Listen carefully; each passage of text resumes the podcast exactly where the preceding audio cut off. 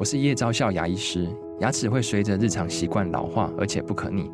当珐琅质受损，牙齿结构会出现破裂，还有细微的小孔，导致我们牙齿变得又脆弱又敏感。这边我真心推荐贝欧尼修复牙膏，内含 BioHAP 成分，搭配正确的刷牙习惯，经科学实证，可在两周有效让牙齿再矿化，修复受损珐琅质的细微小孔。相关资讯及购买通路，请参考资讯栏连结。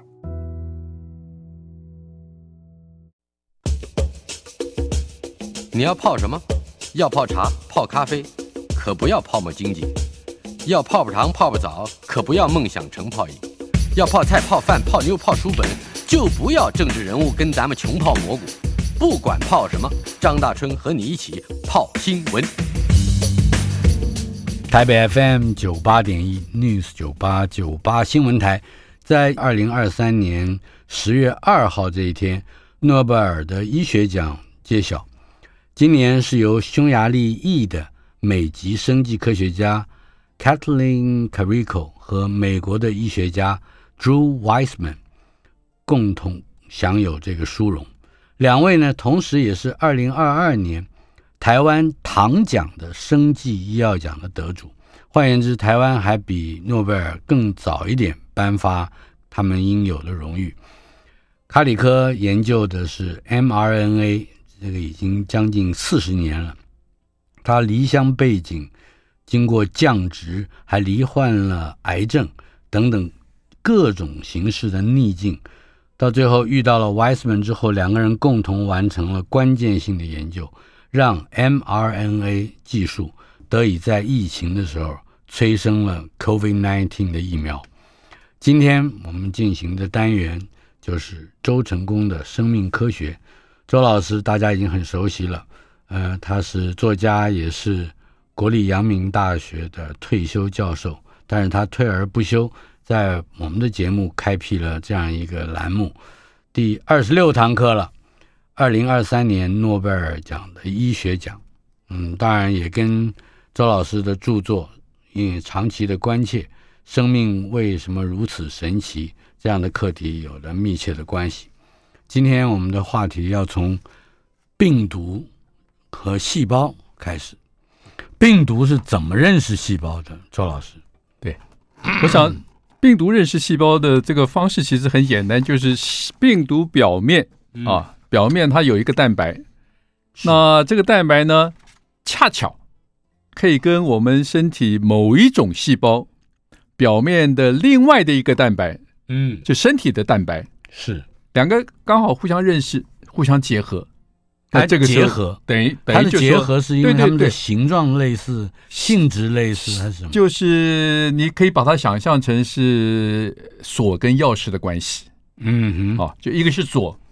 病毒身上谁，谁是锁？其实都可以，都可以啊。我们假设病毒身上有个锁，嗯嗯，它在身体里面呢寻觅，找什么？找它能够开的钥匙，嗯哼。那找到了某一个细胞身上有带那个钥匙，它一入即合，嗯，那它就等于把这个侵入细胞的这个大门打开，打开了啊。啊，两个一结合，那病毒就趁势而入，嗯，就跑到细胞里去了。是，那这个时候，它在细胞里呢，它就把它的遗传讯息释放出来，就是让细胞来帮它制造它所需要的，要构成它的各种物质，嗯啊，各种材料，所以它就会变成多又又多了，就是它的数量有多，对，它就在等于是在细胞里面繁殖，繁殖是。但繁殖所需要的材料、能量这些东西呢，全部是细胞帮它做，嗯哼。啊，所以。病毒讲起来其实非常简单，它其实就等于是一个软体，是。啊，外面有一个包裹的软体，但是这个哪一个电脑要来执行这个软体的功能呢？就看它钥匙对不对，钥匙对不对？嗯啊，钥匙对了，这个软体就进入这个电脑，这个电脑呢就等于是管理一个工厂的电脑呢，就哎改变，嗯哼，这个工厂的这个制作流程是就。就变成生产病毒了，对，就只生产病毒了。嗯，这样好。那么抗病毒或感染的这个疫苗，所以我们说打疫苗啊，打疫苗的目的呢，就是希望能够防止病毒去感染。是。那这个疫苗怎么做呢？那其实现在这个道理其实都非常简单啊，嗯，就是我们如果知道病毒身上哪一个钥匙是去开锁的，嗯哼，我们就可以把这个钥匙呢，把它分离出来啊，嗯把它分离出来呢，然后呢就制造大量的钥匙，嗯，没有跟病毒连结合在一起的钥匙，是，制造大量的钥匙打到我们身体，嗯。哼，那我们身体的免疫系统呢，这个时候呢就会发挥它的功能，嗯。它就会开始会认识这个钥匙。嗯。一旦它认识这个钥匙，知道是外来的，嗯，那它这个时候呢，免疫系统就会启动。啊。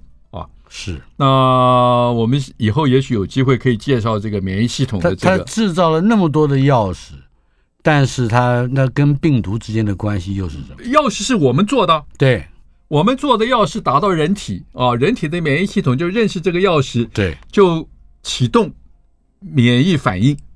那这个免疫反应呢有两个，最重要的两个呢，就是第一个，免疫系统就就开始制造针对这个钥匙的抗体。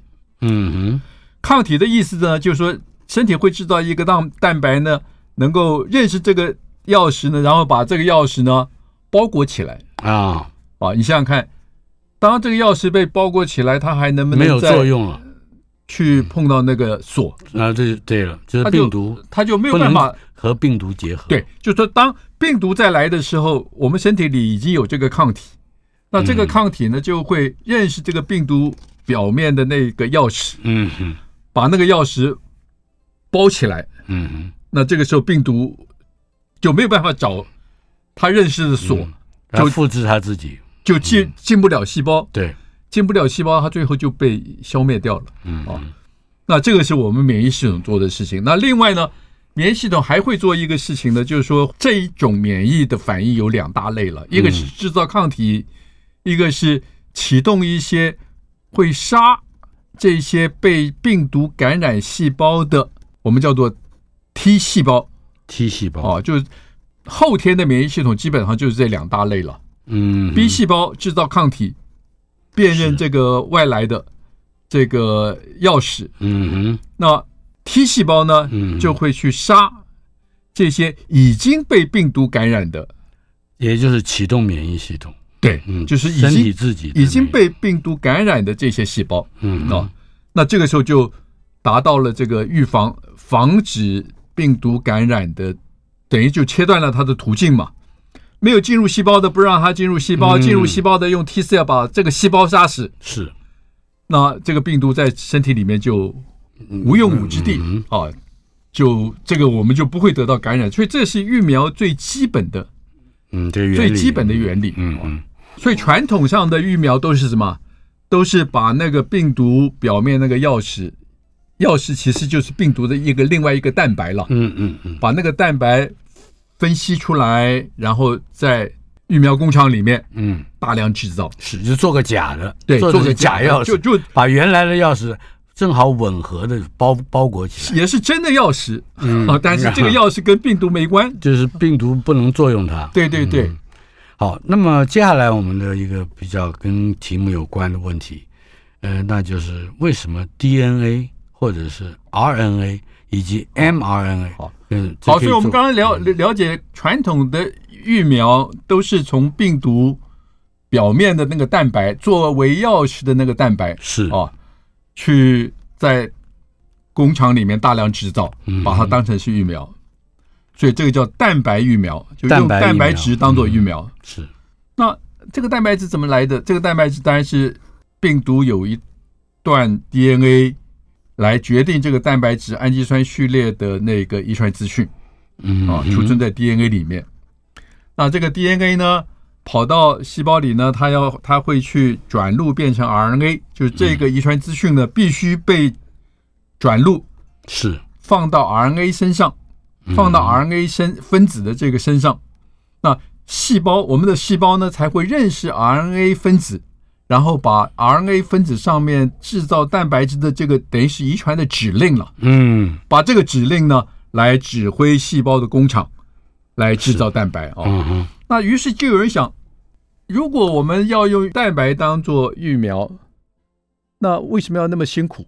嗯，为什么不能够直接从 DNA 或者是从 RNA 嗯来扮演同样的事情嘛？嗯，就是说你 DNA 或者 RNA，我们想象 DNA、RNA 跑到身体里面去，跑到细胞里，跑到细胞里去以后呢，那它不就细胞的工厂不就是不就会这个依照它的指令制造蛋白？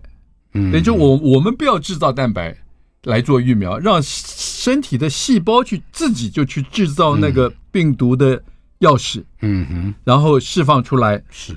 让身体的免疫系统呢，等于是受教育，嗯哼，那教育完了之后或者受训练，训练完了之后，他就开始会认识这个钥匙和这个病毒感染的细胞，嗯哼，既然这蛋白质。可以可以做疫苗，那么指挥蛋白质来发出指令的这个 RNA 能不能直接来做疫苗？对，有没有人想到过这个问题？哦，这个这个其实很早就有人想到，嗯哼，很早就有人想到，差不多从八零年代开始，嗯哼，就有人想到，哎，我今天把制造蛋白的一个指令的 RNA 啊，把它包裹在一个这个小的脂肪泡里面。嗯，把它送到细胞，那细胞不是就可以依照这个脂肪泡里面的那个 RNA 的指令去制造蛋白吗？是啊，这个实验其实很早就有人做啊。那这个其实蛮有趣的，就是说，在一九八七年，嗯，美国 Salk Institute 的一个博士班学生。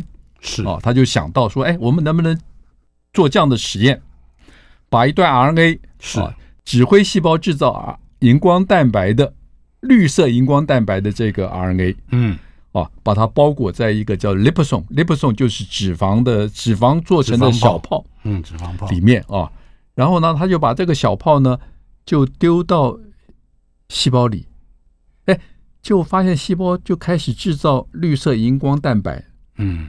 这就是制造疫苗的原理了，类似嘛？嗯，就最早的想法还没想，还没想到疫苗，还没想到疫苗，还没想到疫苗，他只是有这个想法啊。嗯，这个研究生叫 Malone 啊，嗯哼，那他立刻就有了这个点子，他在他的这个笔记本上啊，就写下这样的字，嗯，就说 messenger RNA，嗯哼，可不可以当做一个药？嗯哼。哦，如果他制造出来的这个蛋白是药的话，嗯，那不是 messenger RNA 就可以当做药了吗？是。哦，哎，美国的这个学生很有商业头脑啊，嗯，他一想到这个点子，他就觉得哎，这个应该可以申请专利，嗯，然后呢，他就在他的实验本上，实验记录本啊，在他的实验记录本某年某月某天那一天，这个实验记实验结果出来了，嗯。他就签上他的名，是。签上那个日期，嗯，找一个见证人，是。来见证啊，说他这一天他有做了这样的一个实验成功了，嗯，这个实验告诉我们说呢，messenger RNA 可能可以当做药来用，嗯哼，啊，光是这一个点子就申请专利了吗？对，那他这个这个这个人他后来没有念完博士，他就出去。到公司里啊，但是他的那个遭遇，后来的遭遇其实非常坎坷啊。嗯哼，因为他没有拿到博士，所以在公司里也没有受到重视。嗯哼，那同样的，因为他是 Salk Institute 的做的这个实验，所以 Salk Institute 的去也是去要申请专利，但是后来中间有很多曲折的这个故事，后来 Salk 就不申请了。啊，所以这个人一直到今天哦，嗯，他还说他自己是 messenger RNA 疫苗的始祖，始祖，哦，发明者，发明者。所以这个想法其实已经很久了，是。但是呢，用 messenger RNA 做疫苗，碰到两个立刻碰到的问题啊。嗯，第一个问题就是说 messenger RNA 非常不稳定。啊，怎么让它稳定？啊，那、呃、所谓的不稳定可以就是它很容易分解了。嗯，就是环境中间到处都有会把 RNA 切断的那个酵素啊，嗯、所以它非常不稳定。第二呢，它制造的那个过程呢很昂贵啊。嗯哼，那所以这两个因素让这个 RNA 做药的这个想法呢的进展就开始变慢了。嗯嗯，那到了九零年代的时候呢，哈佛大学发展出一个方法，就是可以在试管里啊，在试管里面，我们可以用病毒的一个酵素，嗯，来制造 RNA，制造特定的 RNA，是。啊，这个叫 in vitro 体外或者试管内的 transcription，试管内的转录，是。那这个方法就大幅度降低了这个制造 RNA 的困难度。嗯哼，那它也比较便宜嘛？理论上来讲，应该就可以变得比较便宜啊，嗯嗯，比较容易做了，容易做。但是哈佛大学那个技转室很明显没有看出这个技术的潜力，嗯嗯，所谓的商业价值嘛，所谓的商业价值，所以没有申请专利啊。是，所以一直到今天，我们今天的 messenger RNA 的疫苗基本上还是用这个方法做出来的，嗯啊，所以制造成本的门槛下降了，下降了，那开始就有人。愿意，就开始有人更积极的来试，就说 messenger RNA 能不能当做制造蛋白，当做蛋白药，嗯哼，或者那可以做蛋白药，那当然也就可以做蛋白疫苗嘛。疫苗这个想法是一贯的。我们的这个主角 Kariko，Kathleen Kariko，对，他在九零年代他就一直想要把 messenger RNA 做药，他一直是，嗯，一开始的想法其实就是要做药。啊，那到后来呢，他发现这个除了做药以外，那另外还做药也是要把 messenger RNA 就直接打到动物身上嘛，看能不能在动物体内去制造出来那个他想要的那个蛋白药嘛。嗯哼。那但是在一系列的动物实验中间，都发现了一些很重大的困难。什么困难呢？就是很多动物呢，你这个 messenger 一打到老鼠身上，哎，老鼠一下死掉了，嗯，或者产生了一个非常强烈的免疫反应。免疫反应，那这个免疫风暴一样的，对，这个就是我们大家在报章杂志上偶尔会看到嘛，就是叫做激素风暴，嗯啊，那这个为什么会产生这个激素风暴，就必须要提出来，必须要讲啊。我们跟刚刚讲那个免疫系统疫苗怎么去教育免疫系统要分开，嗯，疫苗教育免疫系统那个是属于一种后天的，嗯，它是针对那个疫苗。后天的免疫反应，对后天的免疫反应啊，但是我们身体还存在，我还存在一种先天的免疫反应，是，那先天的免疫反应呢，就不管这个不管。外来的东西是谁啊？比如说病毒，它不管你这个病毒是 A、B、C、D 哪哪一种，它只要看到这个，呃，怎么讲呢？就是说看到好像病毒的东西啊，它就开始发动。那什么东西好像病毒？就是说，比如说，如果细胞里面、细胞质里面，嗯啊，就有很多侦测器。这个侦测器侦测什么东西呢？侦测 DNA。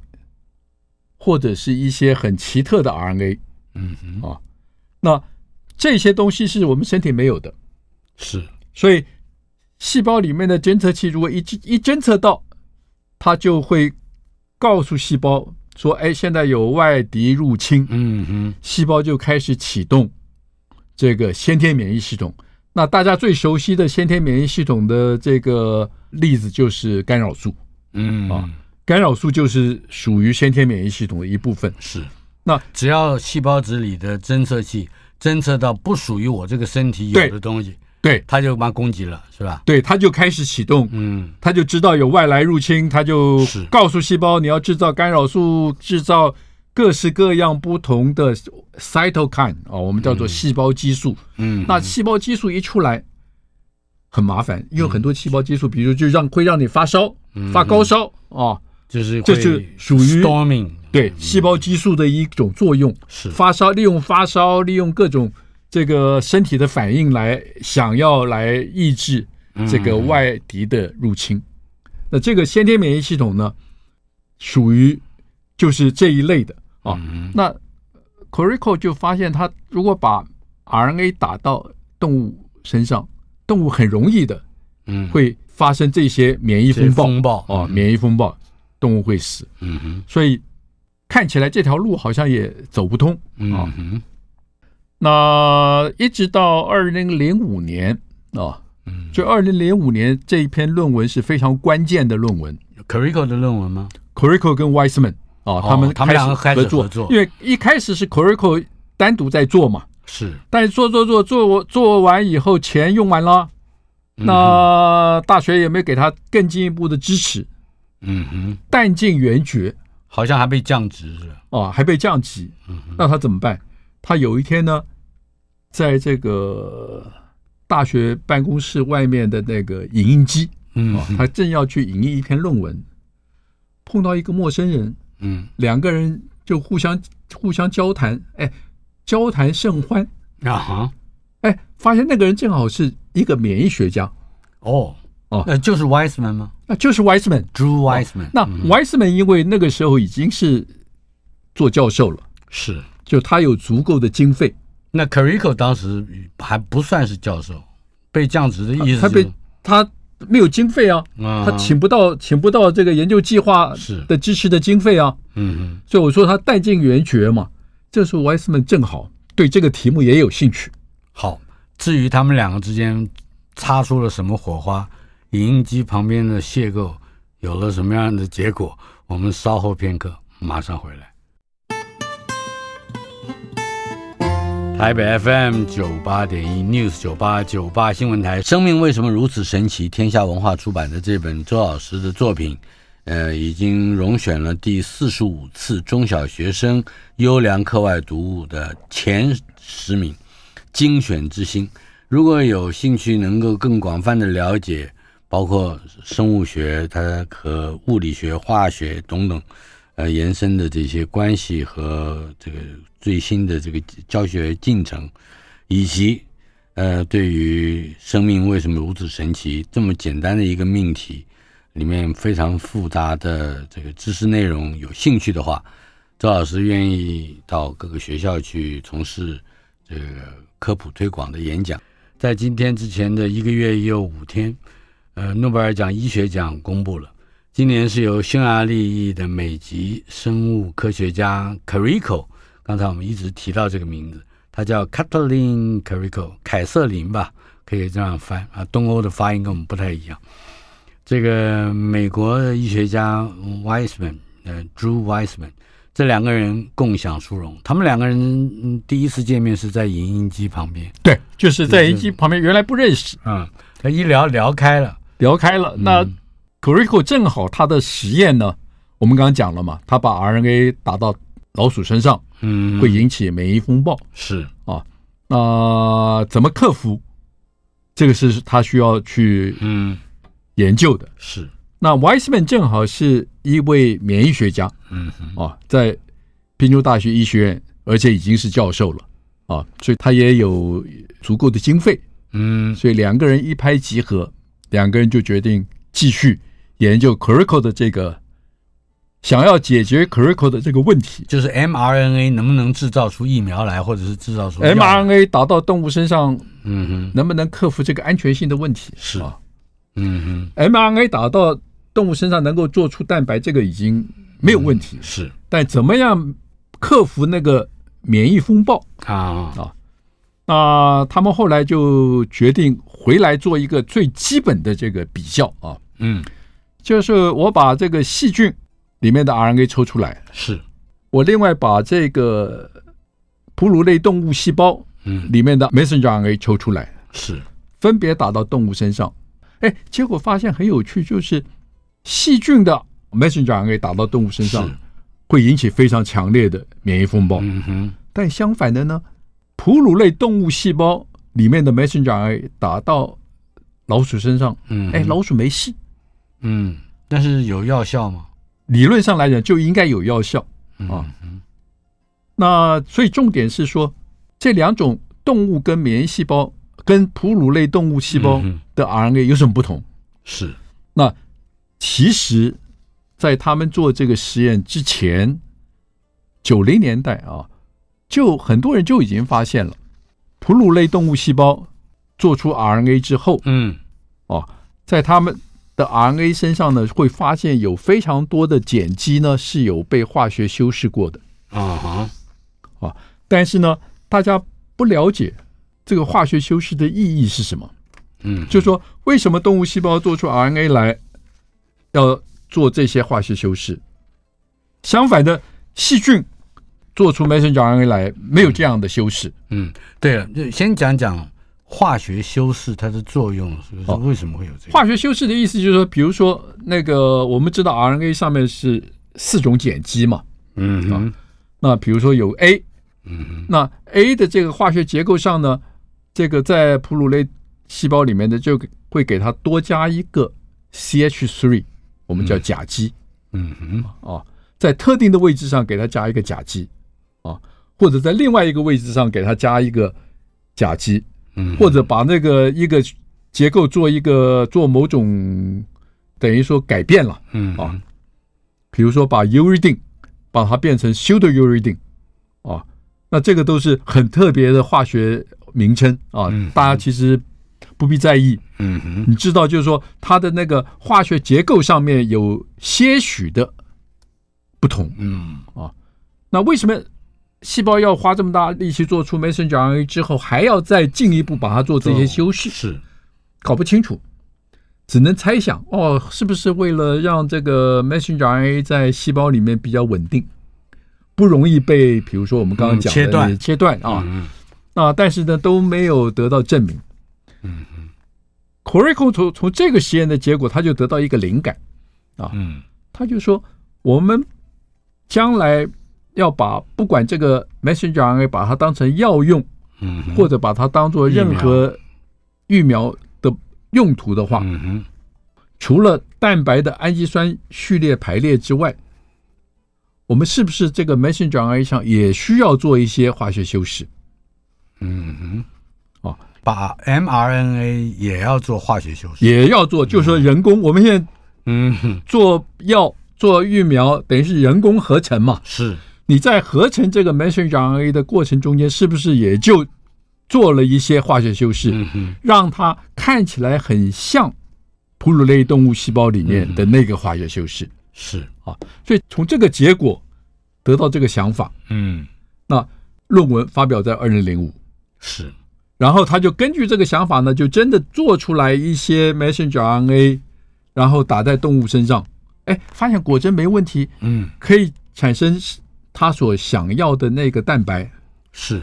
然后呢，动物没有免疫风暴，嗯哼。这篇论文发表在二零零八，啊，是。这两篇论文基本上奠定了 messenger RNA 可以做药，嗯。可以做疫苗，疫苗可以产生任何他想要做的蛋白在身体里面。嗯哼，哦，所以这个是非常关键的。是，那问题是后续怎么样？哦，嗯哼，有两个后续的发展，我觉得很有趣，在这里也许可以跟大家谈一谈。嗯哼，第一个后续，当然，Corico 跟 Weissman 也想成立公司。啊啊，哎，他们也就也就成立了一个公司。那美国有这种给这个新创公司的这个经费的支持。哦，补贴，哎，补贴他，哎，他们也得到了啊，嗯哼，所以他们就成立了一个公司，想要去制造这个治疗贫血的这些蛋白药，是。啊，用这个方法啊，这是在二零零八年以后很快的时间，对对对，那但是呢，很快。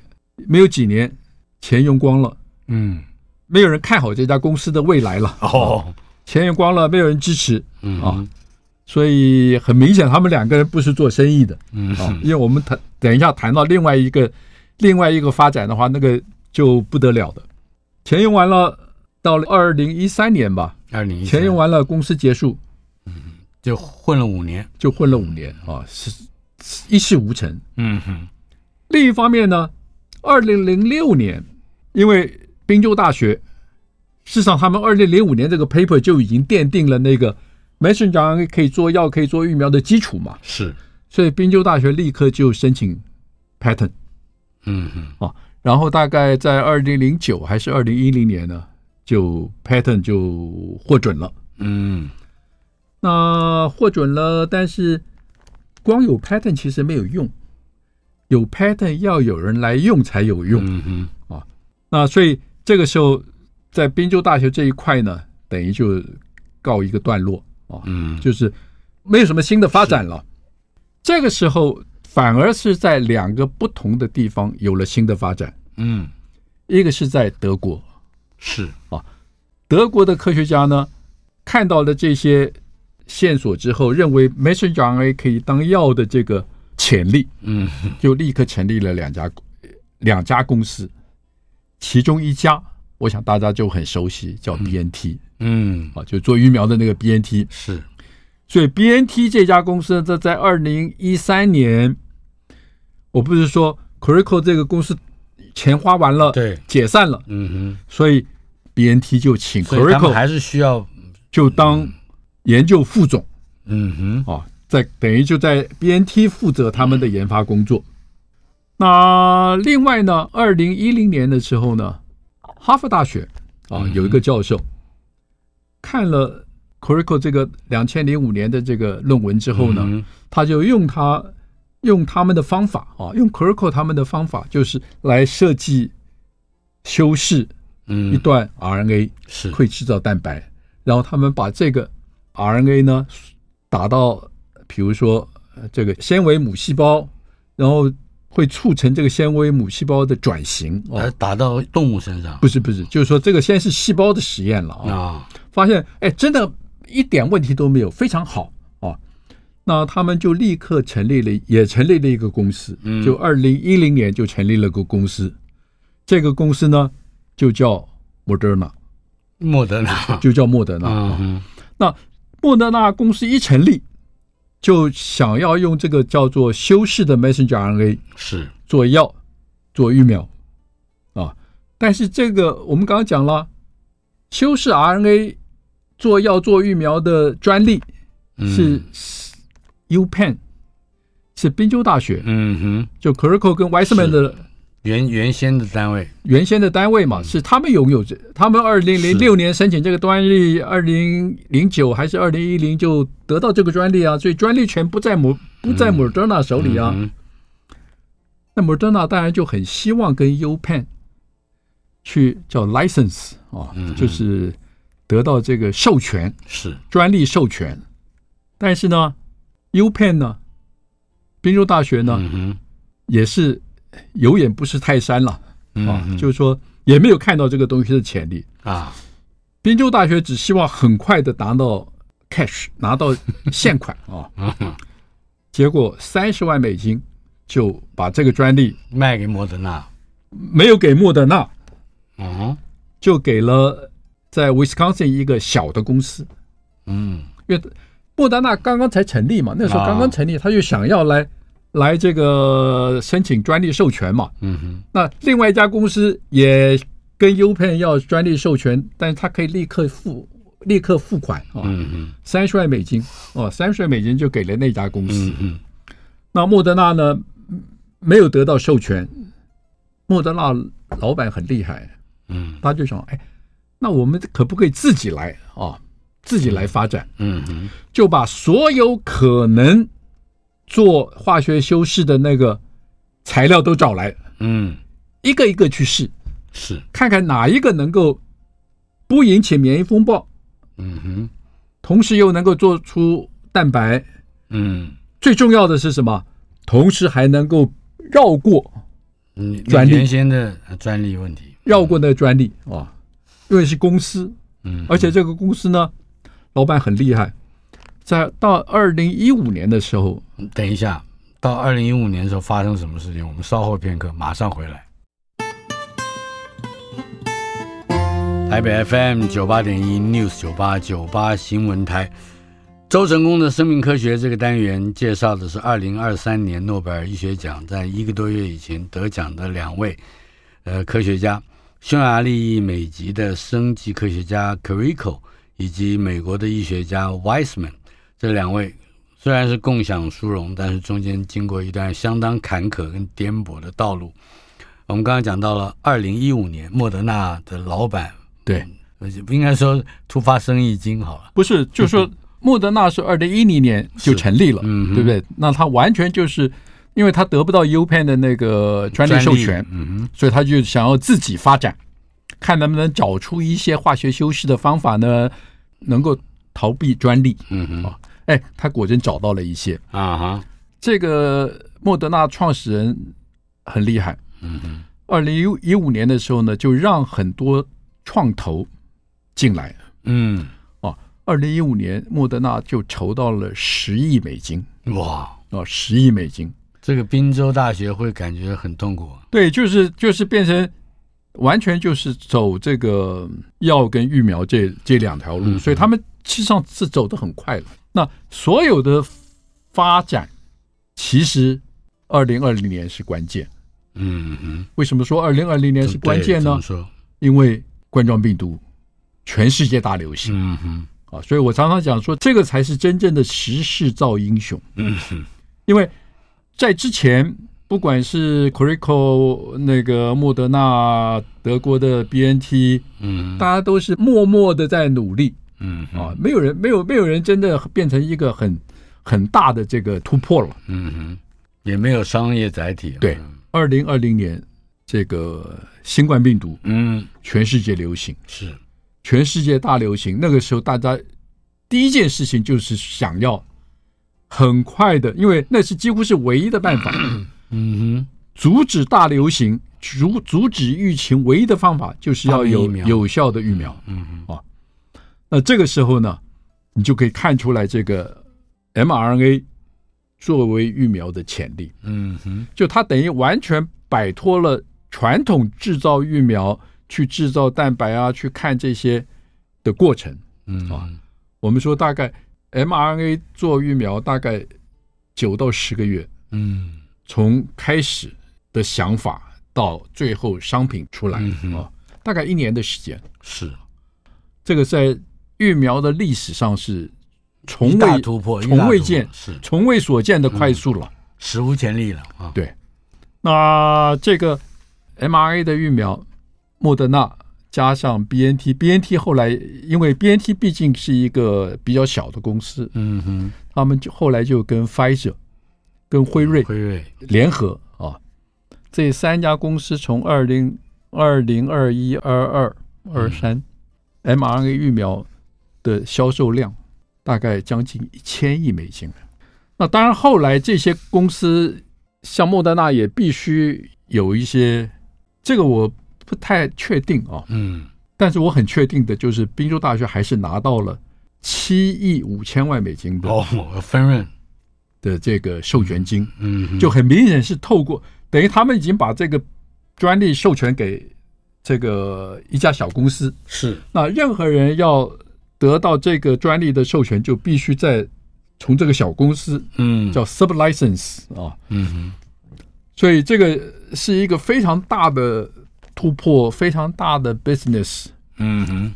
那后来延伸出来的很多问题呢，第一个就是很明显的啊，有人估计嘛，说这个 mRNA 的疫苗啊，它的成本，嗯，一剂的成本是。啊。大概一块到两块美金，嗯哼。啊，但是在疫情期间，这个紧急授权，嗯哼，跟全球的这个采购，一季的这个采购的那个价格是。大概是二十块到三十块美金的，不得了，就是暴利啊！呀，那现在疫情过了，还其实还没有过了啊，是。还在继续进行。嗯新的疫苗，这个莫德纳发出来的这个。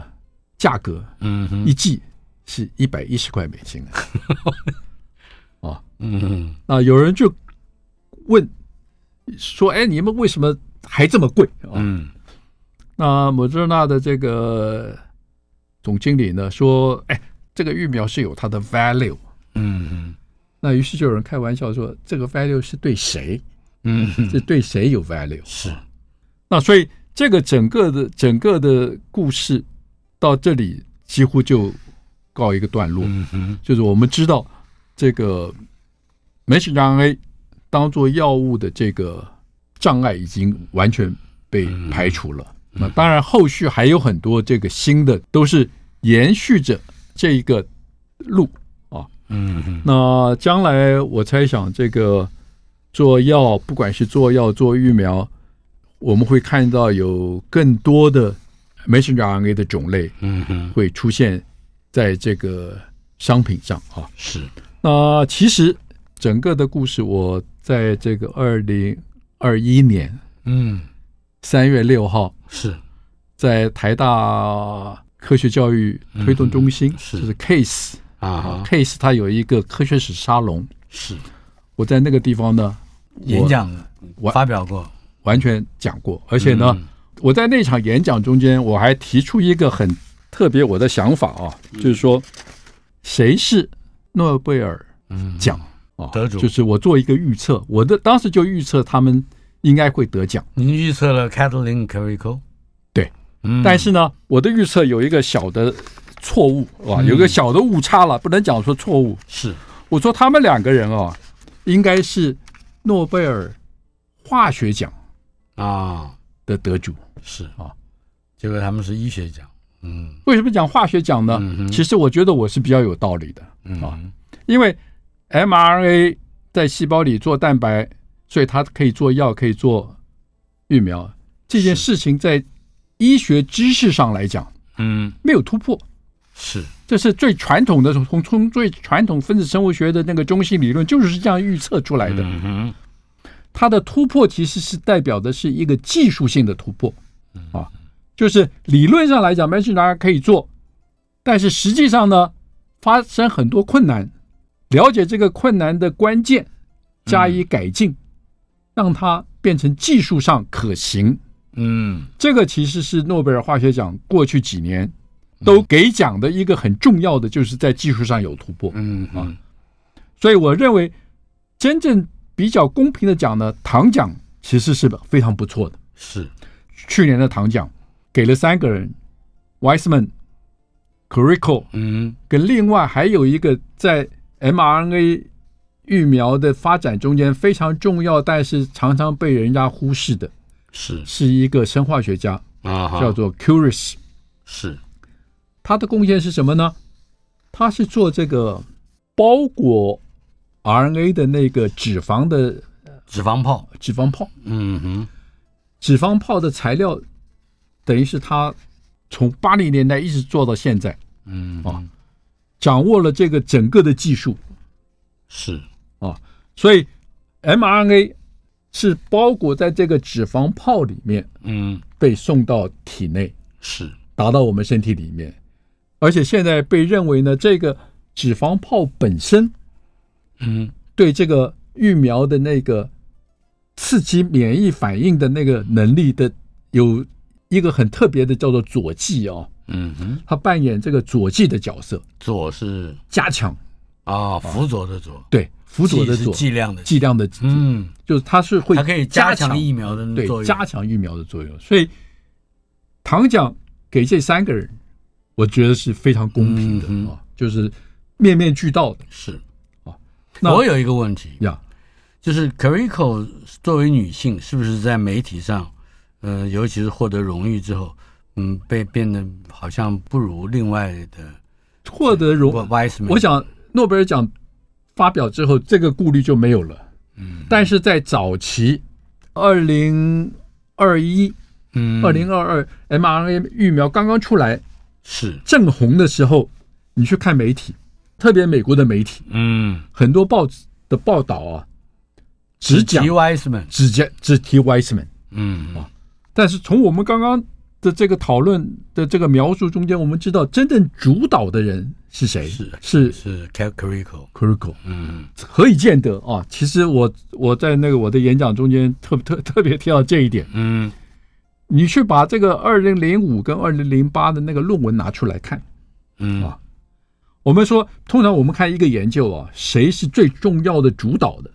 是看什么呢？是看这篇论文的第一作者。第一作者，第一作者通常是做苦工的，嗯，另外一个呢叫做通讯作者，嗯，就这篇论文有任何问题，你要找这个通讯作者，是，所以通讯作者通常是大老板，哦哦，大老板，但是这两篇论文很特别啊，二零零五跟二零零八的这两篇论文很特别。Corico 既是第一作者，嗯，表示他是卖苦力的，是，同时他也是通讯作者，而且是唯一的通讯作者，嗯，啊，所以你说这个地方就看得很清楚，在那个整个的研究里面啊，真正一开始的研究里面最重要的主导是 Corico。如果我不曾走过这一边，生命中还有多少苦和甜美？那风中的歌声，孤单哽咽的声音是谁？回忆中那个少年。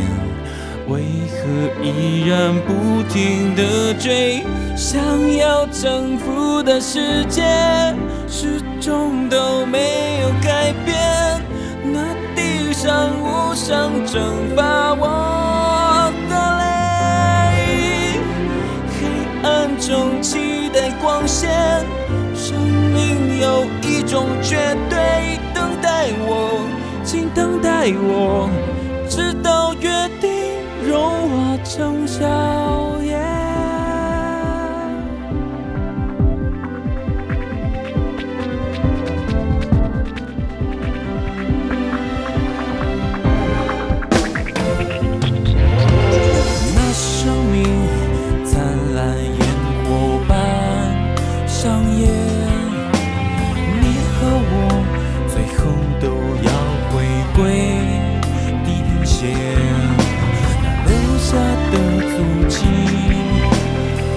我从走回忆，还爱谁靠近我，再拥抱我，请不要让我的心冷却。想要征服的世界，始终都没有改变。那地上无声。